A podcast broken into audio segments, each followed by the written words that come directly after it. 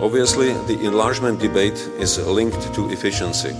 We all uh, should be ready to look uh, at the various proposals to improve the governability of the EU in our domestic discussion, including the shift uh, to qualified majority vote in uh, some area. Tady jsou bruselské chlebíčky, váš průvodce zákulisím politiky v Evropské unii. Evropský parlament tento týden vyzve Unii k přijetí reform, aby zvládla diskutované rozšíření na 30 a více členů. Jejich první výkop pak chystá Evropská komise hned v zápětí a unijní lídři se chtějí na jízdním řádu reform dohodnout ještě za nynějšího belgického předsednictví. Česku ale prezident Pavel jen za pouhou výzvu k zahájení debaty o možném přechodu na rozhodování kvalifikovanou většinou dostal loni těžkou sprchu od tuzemských politiků, kteří se zaklínají nutností udržet si v Unii právo veta. Jak by se tedy měla 27. reformovat, aby efektivně fungovala i ve větším počtu členů a státy se nebály o zajištění svých národních zájmů? A potřebuje Unie vůbec nějaké reformy? O tom budou tyto bruselské chlebíčky. Hezký den, u nového dílu podcastu o dění v Evropské unii vás tentokrát vítá Filip Nerad. A k tématu reform a rozšiřování Evropské unie máme asi ty nejpovolanější hosty, jaké dnes v Evropě můžete mít. Jsou jimi hlavní autoři hojně diskutované expertní studie 12 odborníků z Německa a Francie s návrhy reform, kterou vydali loni v září politoložka Daniela Švarcerová z Bertelsmannovy nadace v Německu. Vítejte v bruselských lebíčcích. Hello, very pleased to be here. A Olivier Costa, profesor Pařížského institutu Sciences Po. Vítejte u nás i vy. Hi. Chtěl bych začít z české perspektivy. Zdejší debata se vede mimo jiné o tom, zda spojovat rozšiřování EU s reformami fungování institucí. Jak hodnotíte návrhy nebo úvahy nespojovat tyto dvě věci, což prosazuje například právě Česko? Je to možné provést odděleně? Oboje musí jít ruku v ruce.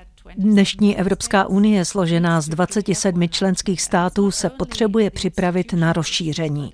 Nejde tu jen o institucionální otázky, ale i o to, že přijetí šesti, osmi nebo dokonce deseti nových zemí eh, bude znamenat, že se musí předělat rozhodovací procesy. Musíme se podívat na to, jak je možné reformovat unijní politiky a jak by v budoucnu měl vypadat unijní rozpočet. Zároveň to nesouvisí jenom s tím, že nás bude víc, ale i s tím, že se mění svět kolem nás. Evropský kontinent čelí tolika novým výzvám. Evropská unie jako skupina zemí, které se rozhodly úžeji spolupracovat, může být silnější a měla by být silnější, ale její geografické rozšiřování nesmí oslabovat její akceschopnost a legitimitu. Oba procesy by tak měly jít ruku v ruce. To ale neznamená, že bychom se měli vymlouvat na spoždění v rozšiřování. Obě strany, jak Evropská unie, tak země, které se chtějí stát členy, musí naopak přijmout odpovědnost za svůj díl úsilí, které je na to potřeba vynaložit. To znamená diskutovat mezi členskými zeměmi i kandidátskými státy, jak bude budoucí Evropská unie vypadat. Vidíte to také tak, Oliviere? Ano, s tím souhlasím. Stále zaznívá argument, že Lisabonská smlouva, která stoupila v platnost v roce 2009, byla designovaná na rozšíření, aby ho EU zvládla a že tedy už máme smlouvu, která s touto možností počítá. A to je pravda. Ale zároveň tu je velké nebezpečí zablokování unijních institucí a to už velmi brzy. Už teď vidíme, že na každém samitu dochází k nějakému konfliktu, především s panem Orbánem. A pokud přidáme ke stolu dalších pět nebo deset členů, zvyšujeme tím možnost rozporů a velmi brzy se můžeme dostat do situace, kdy jakékoliv rozhodnutí bude téměř nemožné. Přesně jak říkala Daniela, svět se mění. Evropská integrace už není jenom o organizování volného oběhu zboží a hledání nových norem pro televize a hračky. Důležitější roli hraje bezpečnost, migrace, globální oteplování a tak dále. Sama Evropská unie tak nesmí jen vyčkávat, ale musí změnit své fungování, aby jí netrvalo tři roky, než najde řešení nějakého problému, který se objeví. Zdůvodnění lidí, kteří tvrdí, že oba ty procesy není nutné spojovat, je takové, že to může zabránit rozšíření, protože se bude čekat na dojednání těch reform.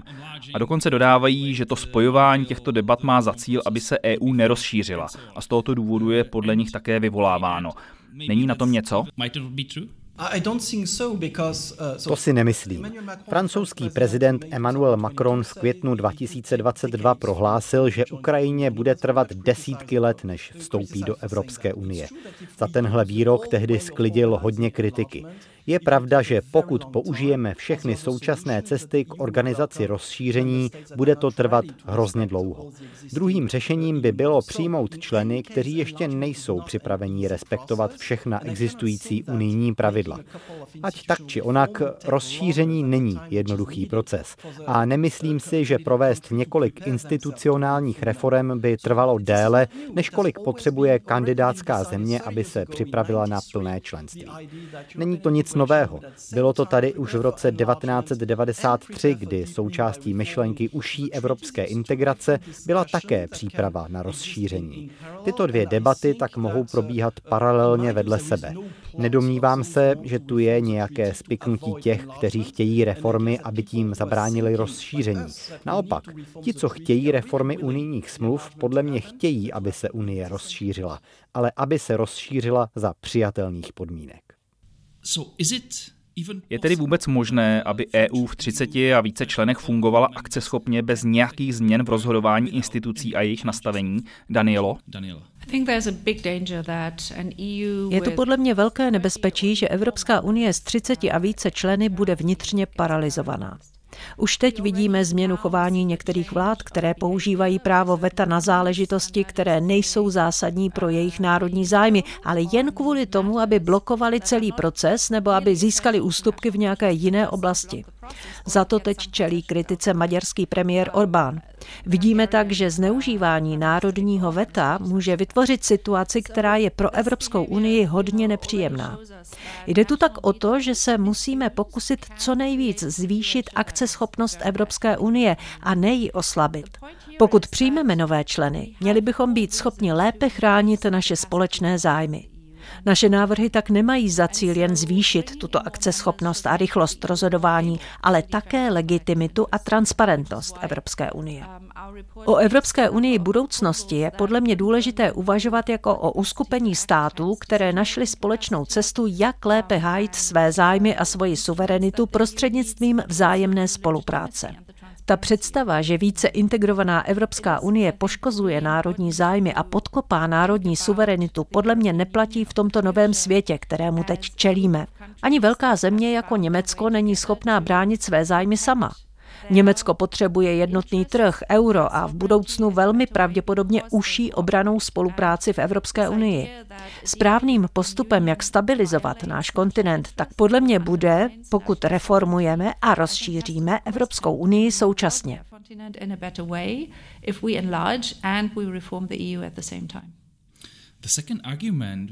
Pak je tu ale druhý argument, který zaznívá jak od české vlády, tak nejen od ní, že pokud se má Unie reformovat, tak jedině bez otevírání stávajících smluv. Vy navrhujete šest variant, jak smlouvy změnit, zároveň ale zmiňujete, že řada změn je možná i bez otvírání smluv. Je tedy možné docílit lépe fungující unie bez změn unijních smluv?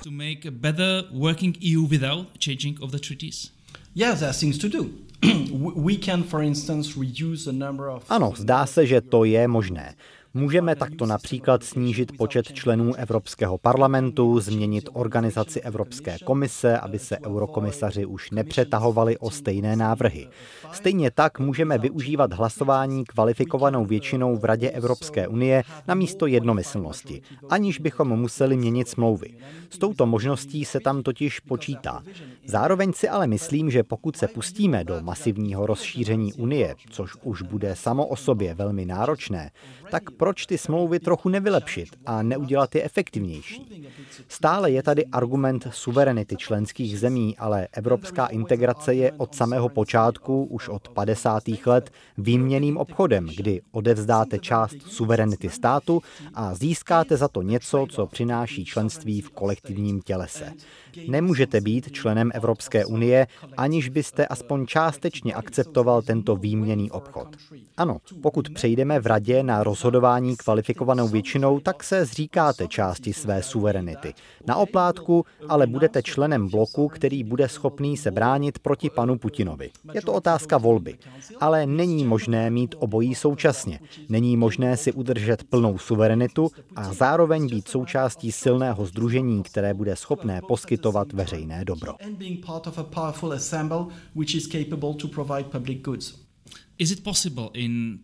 Je k tomu ale v současné Evropské unii a politické atmosféře v ní dostatečná vůle měnit smlouvy a dosavadní fungování EU? Nezdá se totiž, že by tomu tak bylo. Jsou členské státy ochotné odevzdávat další pravomoci na unijní úroveň?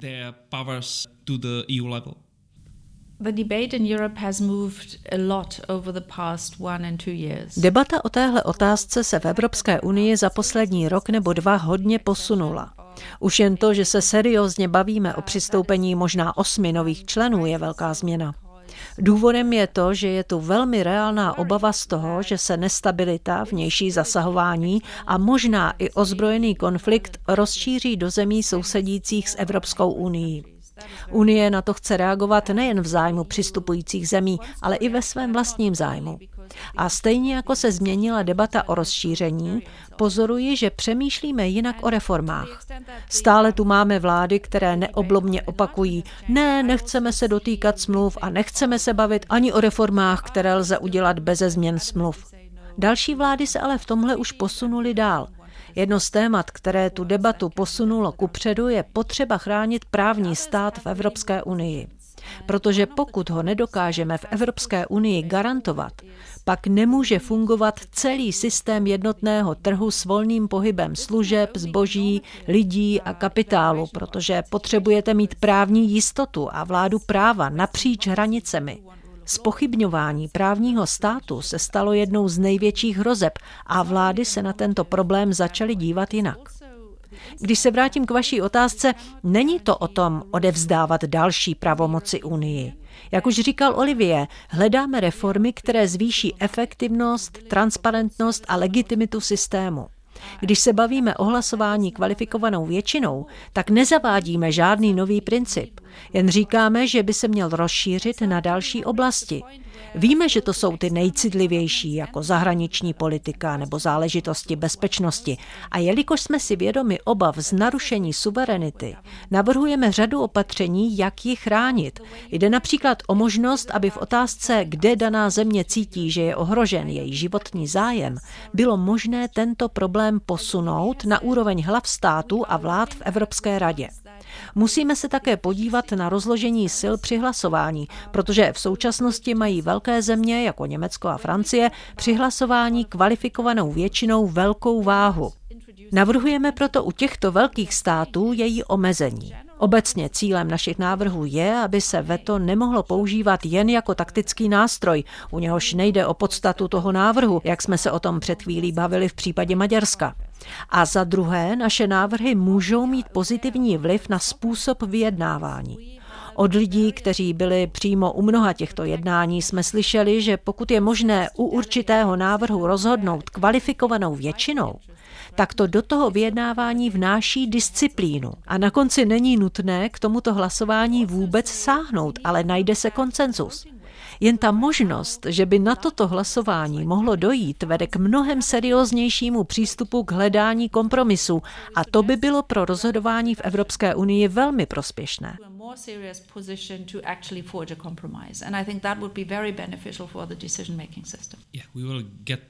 K otázce hlasování kvalifikovanou většinou se určitě ještě dostaneme, ale předtím bych se ještě rád zeptal na jednu věc, která se tady v Česku často zmiňuje, a to je možnost provést ty reformy pomocí takzvané pasarely neboli překlenovací klauzule. Bylo by to řešení, nebo se to týká jen těch otázek hlasování, o kterých teď mluvila Daniela?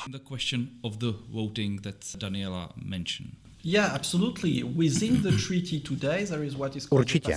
Ve smlouvách je dnes zakotvená tato klauzule, která dává možnost jednomyslně rozhodnout o tom, že už se nebude rozhodovat jednomyslně. Tedy, že se kolektivně rozhodneme k přechodu na hlasování kvalifikovanou většinou. Je to tak trochu jako změna smluv, jen je to jednodušší. Debata o tom ale tak jednoduchá není. Do dneška se toho nevyužilo, což ukazuje, že to není snadné. Ještě se ale vrátím k té vaší předchozí otázce, tedy jestli je teď v Evropské unii vhodná atmosféra pro změnu smluv. Ta nebyla nikdy, už od 50. let. Dojednávání základních smluv bylo vždycky mimořádně složité a vždycky bylo snadné být skeptik a říkat, že se názory a zájmy rozcházejí a že není možné dosáhnout dohody. Za ty roky jsme přesto uzavřeli velké množství smluv a dospěli k dohodám, protože jsme o těch věcech vyjednávali jako o balíku. Výhodou při vyjednávání smluv podle mě je to, že můžete na stůl přinést různé návrhy a uspokojit každého vyjednavače něčím jiným. Pokud budete vyjednávat jen o hlasování kvalifikovanou většinou, bude ta debata složitá. Pokud ale bude ta diskuze širší a propojíte v ní otázku rozšíření, která je pro některé důležitější než pro jiné, s otázkami efektivnosti unijních institucí a právního státu a dáte to všechno dohromady a přidáte k tomu ještě debatu o rozpočtu, politikách a prioritách Evropské unie, pak můžete dosáhnout dohody, která uspokojí každého. Někdo bude akceptovat více hlasování kvalifikovanou většinou, i když se mu nelíbí, protože za to dostane nějaké nové politiky nebo rozšíření.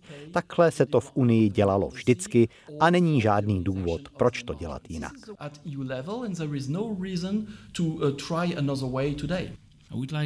Můžete nám přiblížit, jak se na otázku reformy a rozšiřování Evropské unie díváte ve vašich zemích? Ať už jde o pohled vlády nebo veřejnosti. Začněme v Německu, Danielo. Daniela.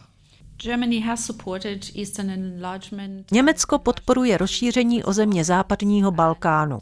Ohledně Ukrajiny, Moldavska a Gruzie bylo po nějakou dobu, řekla bych, zdráhavější, ale to se změnilo v důsledku ruského útoku na Ukrajinu v únoru 2022. V současnosti tak berlínská vláda podporuje to, aby vstoupilo více zemí. Současně ale chce, aby se rozšířilo používání hlasování kvalifikovanou většinou. Německá veřejnost nejeví o rozšíření moc velký zájem. Přijde jí to jako něco vzdáleného, ale pocit solidarity s Ukrajinou je ve společnosti silný od začátku války. Pro Německo jako ekonomicky otevřenou a politicky hluboce zakotvenou zemi v Evropské unii a NATO je to každopádně životní zájem, aby Evropská unie zůstávala silná, držela pohromadě a přinášela stabilitu našemu kontinentu. Ten narrativ tam je a uvidíme před evropskými volbami, jak se to vyvine, ale je v našem nejvlastnějším zájmu, aby Evropská unie obstála. Um, there's a deep conviction that it's in our absolute interest to, to sustain the European Union. A co ve Francii? Situace ve Francii je trochu podobná. Francouzští politici od začátku války na Ukrajině podporují rozšíření, což předtím rozhodně nebyla žádná priorita. A do určité míry podporují také institucionální reformy Evropské unie. Ve veřejném mínění je to trochu jinak. Hlavním problémem je, že lidé nejsou dostatečně informovaní. Ve Francii máme poměrně silný euroskeptický postoj a názory lidí na rozšíření a reformu smluv jsou dost nejasné. Doporučujeme proto, aby tyto otázky byly součástí kampaně před evropskými volbami. Někdo říká, že je to nebezpečné, protože lidé budou proti, ale já s tím nesouhlasím. Podle mě lidé na to ve skutečnosti nemají názor, protože o tom ani nevědí. Nebezpečné naopak je nechat o tom mluvit jen euroskeptické strany na krajní levici a pravici. Ostatní politici, média a lidé jako my o tom mají mluvit a vysvětlovat všechny výzvy s tím spojené, že rozšíření o Ukrajinu není charita pro ní, ale je to důležité z důvodu strategické autonomie a bezpečnosti pro všechny členské státy a že to přinese výhody pro celou 27. Tato debata musí začít, aby si lidé udělali skutečný názor, protože ten máte jen tehdy, když něco o něčem víte. Když se jich zeptáte na názor na trest smrti, tak vám toho řeknou celkem dost, protože o tom každý přemýšlel. Když se jich ale zeptáte na rozšíření, tak často ani neví, o jakých zemích se tady bavíme a proč by se měli k Evropské unii připojovat. Jsem přesvědčen, že nakonec lidé pochopí, že i když nás to bude něco stát, tak výhody budou větší.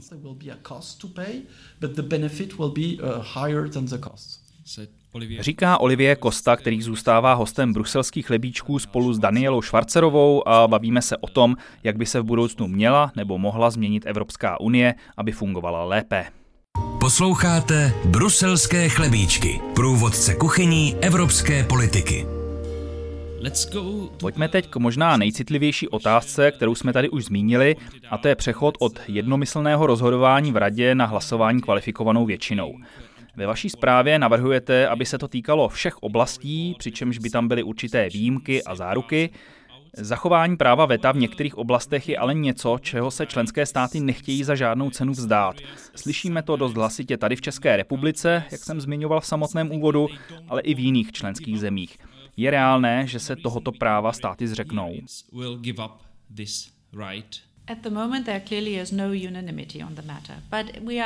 V tuhle chvíli na tom není jednomyslná schoda, ale jsme teprve na začátku té debaty. Když se podíváte třeba na Českou republiku, tak někdy to, jak hlasuje Maďarsko, je proti českým zájmům. Třeba v případě sankcí proti Rusku nebo podpory Ukrajiny. Občas tak není ve vašem národním zájmu, když ten druhý má právo veta. V naší zprávě jsme se proto hodně zaměřili na záruky pro zajištění skutečných národních zájmů. V radě by se tak hlasovalo kvalifikovanou většinou, ale pokud by nějaká země řekla, tohle je pro nás naprosto zásadní, chci, aby o tom rozhodly hlavy států a vlád, tak to bude znamenat, že určitá rozhodnutí bude možné přenést na ně a šéfové států a vlád rozhodují jednomyslně. To je podle mě nejlepší ochrana, jakou můžeme nabídnout. Druhá věc je, že ty unijní politiky, kde už se teď může rozhodovat kvalifikovanou většinou, tuto možnost nevždy nutně využívají. Nikdo nemá zájem přehlasovávat nějakou zemi, která má v něčem nějaký skutečný zájem. Je tam snaha najít kompromis a v tom hraje ta možnost použití kvalifikované většiny velmi důležitou roli. Vyjednavači v Bruselu nám potvrdili, jak důležitá je to karta, se kterou se dá hrát, ale nepoužít ji a místo toho hledat s její pomocí co největší konsenzus. V té debatě je to tak potřeba seriózně zvážit. To platí také o obavě menších zemí, že můžou být přehlasovány. Proto navrhujeme, aby se váha Francie, Německa a dalších velkých zemí při rozhodování mírně zmenšila a posunula se rovnováha pro vytváření blokovací menšiny ve prospěch menších zemí. Tato tři opatření tak podle nás umožňují posunout otázku hlasování kvalifikovanou většinou o trochu dál. Hlavní ale je, že to není nic nového. Evropská unie už dnes takto rozhoduje a ve většině případů se to používá velmi odpovědně a prakticky denně vidíme, že se vždy bere ohled i na národní zájmy. That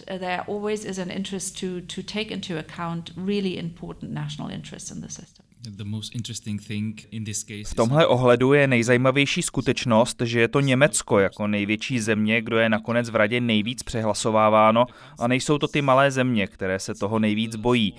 Každopádně v současnosti se nejvíce o možném přechodu na hlasování kvalifikovanou většinou mluví o otázkách zahraniční politiky.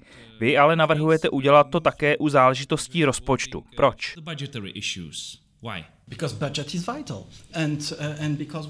Protože rozpočet je zásadní a protože se dnes nacházíme v nové situaci. Není to jenom o institucích, je to o politice. V minulosti ten rozdíl mezi jednomyslným rozhodováním a hlasováním kvalifikovanou většinou nebyl tak podstatný. Byl důležitý spíš symbolicky. Jednomyslné rozhodování je o dojednávání konsenzu a ne o tom, že všichni kolem stolu zvednou ruku a říkají ano a pak tam někdo vyjadřuje zklamání z takového rozhodnutí. U kvalifikované většiny je to podobné, jak říkala Daniela. Není to žádné mačkání hlasovacího tlačítka a počítání hlasů. V 90% případů se dojde k nějakému konsenzu a pouze pokud se ukáže, že u stolu stále jsou dva chlápci, kteří nejsou spokojení, tak se konstatuje, že pro ten návrh je potřebná většina. Teď je situace jiná, protože u stolu máme lídry, kteří používají veto napříč tématy. Vetují něco ne proto, že se jim ten návrh nelíbí, ale aby vydírali ostatní kvůli něčemu jinému. A to znemožňuje fungování Evropské unie. Viděli jsme to teď na několika samitech s panem Orbánem, který vetoval některé věci v oblasti zahraniční politiky ne kvůli zahraniční politice samotné, ale kvůli penězům, které potřebuje z unijních fondů. Pokud to tak rychle půjde dál s hráči u stolu, kteří nejsou moc loajální k ostatním a používají institucionální triky, tak potřebujeme nová pravidla, abychom se těmto komplikacím vyhnuli. A pak je tu budoucí realita rostoucího počtu členských států. Není možné na pořád všechno rozhodovat jednomyslně ve velkém počtu členů, protože to nakonec neuděláme nic.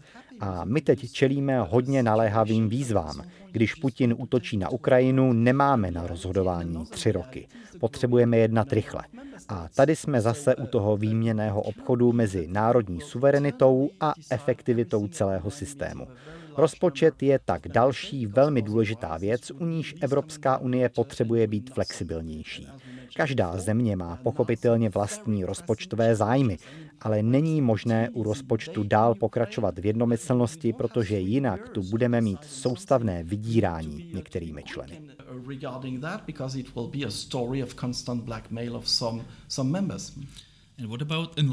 co schvalování samotného rozšíření? O tom se teď také rozhoduje jednomyslně. I to by mělo přejít na kvalifikovanou většinu? Ne to konečné rozhodnutí. Tam souhlas všech stávajících členských států musí zůstat. Zároveň ale můžeme pozorovat, že otevírání nových kapitol nebo samotných přístupových rozhovorů je občas blokováno z důvodu bilaterálních sporů mezi zeměmi. To byl problém, kterému čelilo nedávno několik zemí západního Balkánu. Tomu by se dalo vyhnout zavedením schvalování kvalifikovanou většinou, aby se ten proces posouval dopředu. Na závěr to ale nepůjde bez souhlasu všech zemí, protože to je změna primárního práva, když zvýšíte počet členů.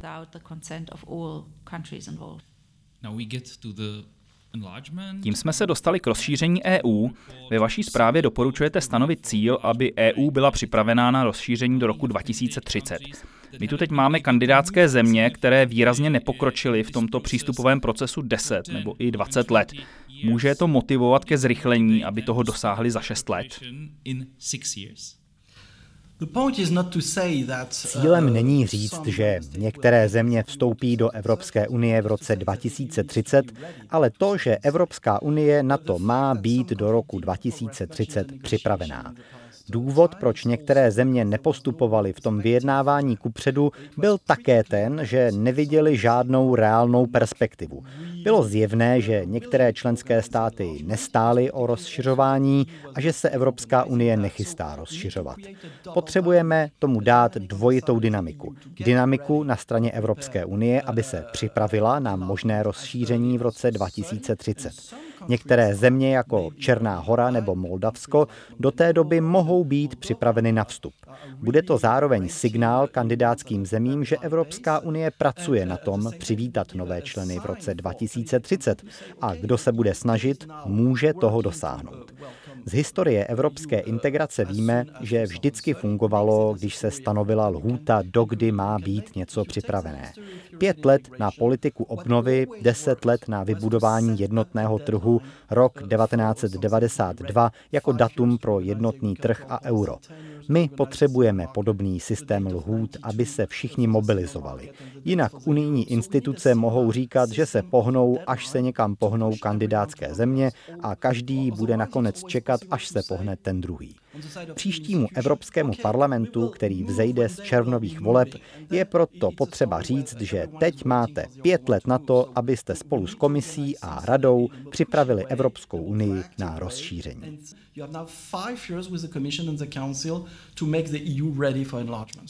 Ten tlak v tomto by tedy měl být spíš na Evropskou unii než na kandidátské země. No, Obě strany musí splnit své úkoly. Evropská unie se musí připravit na rozšíření a ukázat všem kandidátům na vstup, že to myslí vážně. To kandidátským zemím znemožní vymlouvat se na nedostatek pokroku na straně Evropské unie. Je to kolektivní úsilí a neměli bychom plítvat časem na obvinování druhých, ale podívat se na to, čím tomu všechny strany mohou přispět. To je přesně moment, kde se teď nacházíme. Lidé stále považují Evropskou unii za atraktivní místo k životu. Proto do ní chce tolik zemí. Na to by měla být Evropská unie pyšná a ne se toho bát. Měli bychom se připravit na budoucnost. Všechny strany si to musí odpracovat a pak bude reálná možnost, že se Evropská unie rozroste a posílí. Měli bychom připomenout, že ten rok 2030 jako termín připravenosti na rozšíření loni vyřknul předseda Evropské rady Charles Michel, zatímco například předsedkyně Evropské komise Ursula von der Leyenová žádný konkrétní termín v této otázce zatím veřejně neřekla. Ale o rozšíření mluví. My nemůžeme nic slibovat za kandidátské země, ale můžeme tím přehrát míč k ním a ptát se, pokud to Evropská unie myslí vážně s rokem 2030, tak jak jsou na tom oni? V řadě těchto zemí lidé nevěří, že k tomu dojde, ale pokud tomu dáme novou dynamiku, tak to může vytvořit tlak na jejich vlády, aby využili tuhle příležitost. Je ale nesmírně důležité, aby obě strany odvedly svůj díl práce. A je lepší přijmout nové členy po menších skupinách nebo víc naráz, ten takzvaný velký třesk, jako v roce 2004, kdy vstupovala do EU Česká republika a dalších devět zemí. Každá z těch možností má své přednosti. Pokud vezmete všechny najednou, potřebujete jen jednu přístupovou smlouvu a můžete to spojit s reformou institucí, takže by to bylo jednodušší. Zabráníte tím také situaci, že některý nový členský stát může vetovat vstup jiného. Země na západním Balkáně mezi sebou mají konflikty a je vysoké riziko, že pokud se do Evropské unie některá dostane dřív, tak potom může bránit ve vstupu jiné. Přesto si myslíme, že regata je realističtější. Regata je na vysvětlenou rozdělení na menší skupiny. Přesně tak. Nemělo by to být jeden po jednom, ale po menších skupinách. Klíčové je, aby to bylo na základě odvedené práce.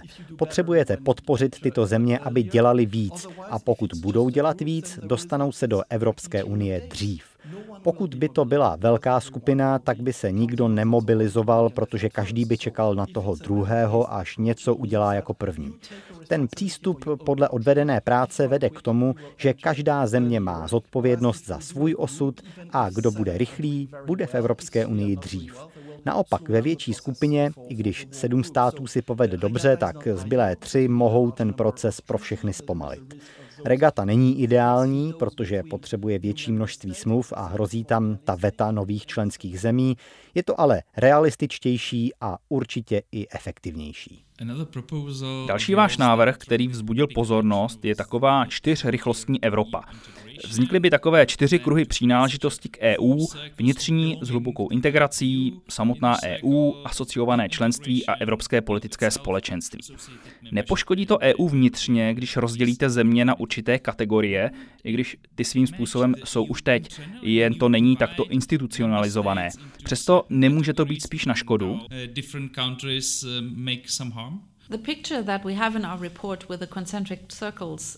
Ten obrázek těch uh, čtyř soustředních kruhů, který jsme namalovali do naší zprávy, je ve skutečnosti popis současného stavu. Máme Evropskou unii a její integrované jádro, které představuje eurozóna. A pak máme ty vnější vrstvy. Máme evropský hospodářský prostor a dále pak evropské politické společenství, které ještě nemá úplně definovaný koncept. Řešili jsme, jak tohle celé dopadá na rozšíření a co to znamená pro současné členské země. Některé z nich jsou v jádru, jsou členy eurozóny a jednotného trhu. A pak jsou tu další, které nemají euro. A pak tu máme země, které nechtějí respektovat některé principy Evropské unie. A my jsme si kladli otázku, kam patří země, které nechtějí dodržovat vládu práva. Takové nemůžou být ani s těmi, které jsou v evropském hospodářském prostoru, jako Norsko nebo Švýcarsko, protože i jejich systém těsné spolupráce s Evropskou unii vyžaduje plně funkční právní stát. Dospěli jsme k tomu, že země, která se nechce podřizovat unijním smlouvám, odpadne hodně daleko. Tak jsme dospěli k tomu obrázku, který představuje svým způsobem realitu, kterou teď máme. Pak jsme ale přemýšleli dál a napadlo nás udělat ještě jeden kruh kolem Evropské unie. Jsou totiž možná země, které nechtějí plně do Evropské unie a pro ně by mohl být vhodný princip užšího asociovaného členství. To by mělo výhody pro obě strany a udržovalo by to mezi nimi stabilní vazby. Rozhodně to nemá být trvalá čekárna. Je na každé zemi zvolit si, kam bude chtít patřit, což platí i pro země jako je Británie. Mimochodem, eh, my jsme v naší skupině o Británii vůbec nemluvili, zatímco Britové o nás mluvili hodně a zajímalo je, jaký by pro ně mohl být produktivnější vztah, než je členství a než je vztah, který mají s Evropskou unii nyní. To pokládám za zajímavý vývoj. Ten úplně vnější kruh představuje Evropské politické společenství. To bylo původně označováno za projekt, který nemá s EU nic společného. Teď by se s ním tedy ale zacházelo jako s takovým předpokojem EU. No, ne, nemá být žádným předpokojem. Evropské politické společenství není produktem Evropské unie, ale Evropská unie je do něj zapojená od samotného začátku. Představitelé unijních institucí přijíždějí na všechny samity společenství a největší země jsou členy Evropské unie. Evropské politické společenství je tak v reálu svým způsobem nástavbou Evropské unie. Kvůli novému geopolitickému kontextu je velmi užitečné mít takové fórum a je s podivem, že jsme dosud nic takového neměli. Rada Evropy nikdy takovou roli nehrála. V současnosti má 46 členů, ale nikdy nebyla tímhle politickým fórem. Evropské politické společenství tak může být vhodné místo, kde diskutovat o důležitých tématech bezpečnosti, energetiky nebo i obchodu se zeměmi, které nemají zájem se jakkoliv s EU institucionalizovat. A pak eh, ta třetí vrstva je také pokus, jak racionalizovat to, co teď máme. Není to o tom šít někomu Evropu na míru, ale zjednodušit věci. Evropská unie má dnes úzké vztahy s velkým množstvím zemí, které nechtějí být v unii, jako je Británie, Švýcarsko, Norsko nebo Turecko. A pak také s řadou ministátů, které používají euro, jako jsou Andora nebo San Marino. Pro debaty s nimi nemáme teď žádný rámec. Možná je tak správný čas na něco, co je o trochu víc organizované a ne mít s každou z těchto zemí na míru šité vztahy. V tom našem systému to ale nijak nesouvisí s rozšiřováním. Kandidátské země se mohou přihlásit ke třetímu kruhu nebo říct ne. Já chci plné členství a čekat, až ho dosáhnu.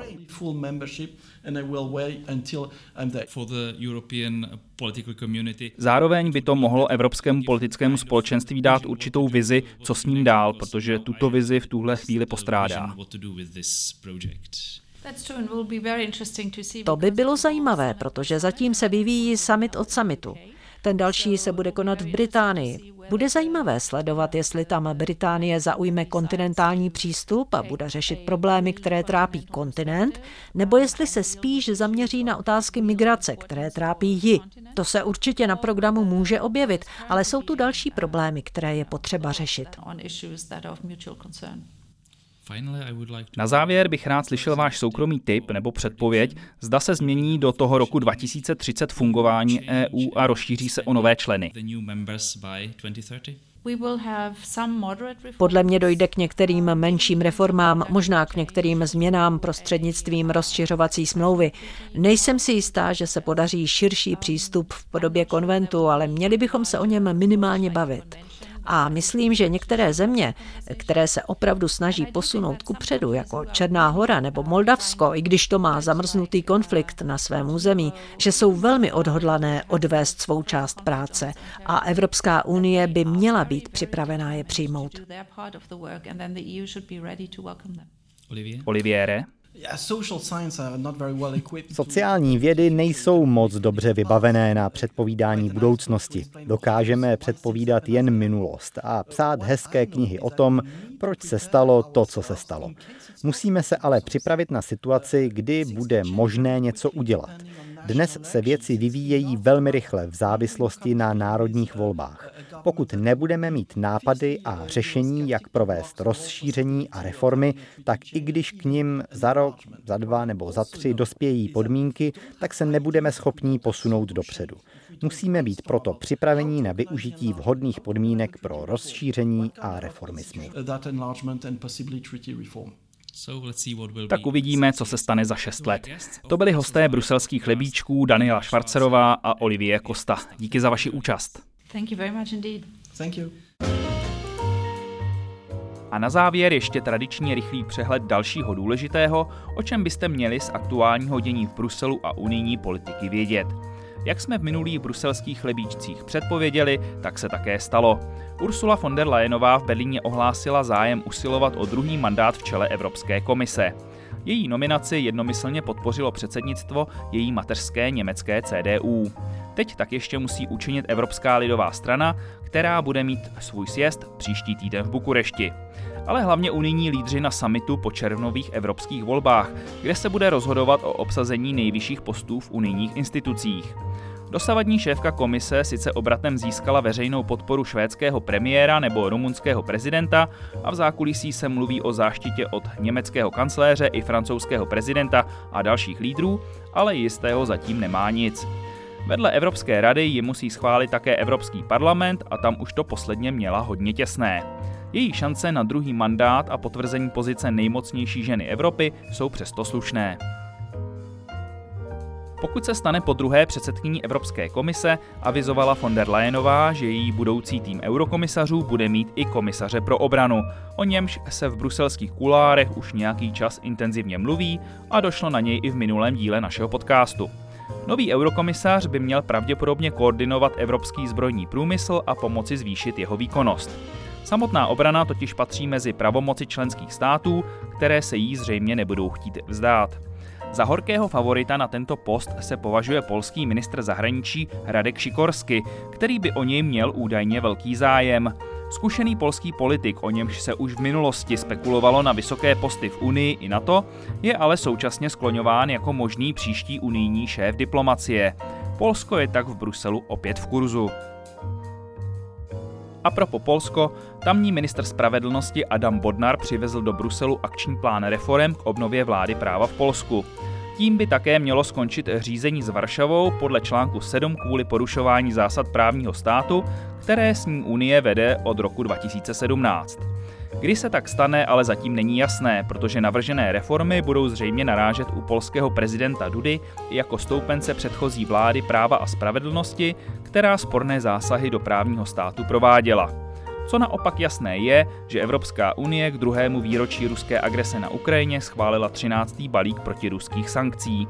Kromě dalších téměř dvou stovek Rusů a ruských firm a institucí se na něm objevily také společnosti z Číny, Indie, Turecka nebo Srbska, které podle Unie pomáhají obcházet sankce proti Moskvě. Na Rusko a druhé výročí jeho invaze na Ukrajinu dojde tento týden také na plenárním zasedání Evropského parlamentu ve Štrasburku. Europoslanci vyzvou k navýšení unijní pomoci Kijevu a vyslechnou si projev Julie Navalné, manželky ruského opozičního předáka Alexeje Navalného, který zemřel za zatím nejasných okolností v ruské trestanecké kolonii, kde si odpikával trest uložený mu kremelským režimem. A jak jsem říkal v samotném úvodu, europoslanci by se měli v usnesení vyslovit pro institucionální a finanční reformy EU, aby byla schopná přijmout nové členy. Svou zprávu k reformám měla tento týden vydat také komise, podle našich informací ji ale nakonec odložila na příští týden. A to je všechno z těchto bruselských lebíčků. Díky, že je posloucháte a sdílíte, je vás stále víc, což nám dělá radost. Už za měsíc se navíc můžete těšit na další veřejné natáčení našeho podcastu, tentokrát premiérově mimo Prahu. 27. března se s námi budete moct potkat a debatovat v Ostravském centru PANT. Budeme mluvit o Evropské unii a jejich dopadech na regiony, v tomto případě samozřejmě na Ostravsko. Další podrobnosti a hosty se dozvíte v příštích epizodách bruselských lebíčků, tak nás dál poslouchejte a stahujte, ať už ve vašich podcastových aplikacích, na webu radiožurnálu a i rozhlasu, nebo každé pondělí po 11. ve vysílání Českého rozhlasu Plus. Někdy příště naslyšenou se opět těší Filip Nerad.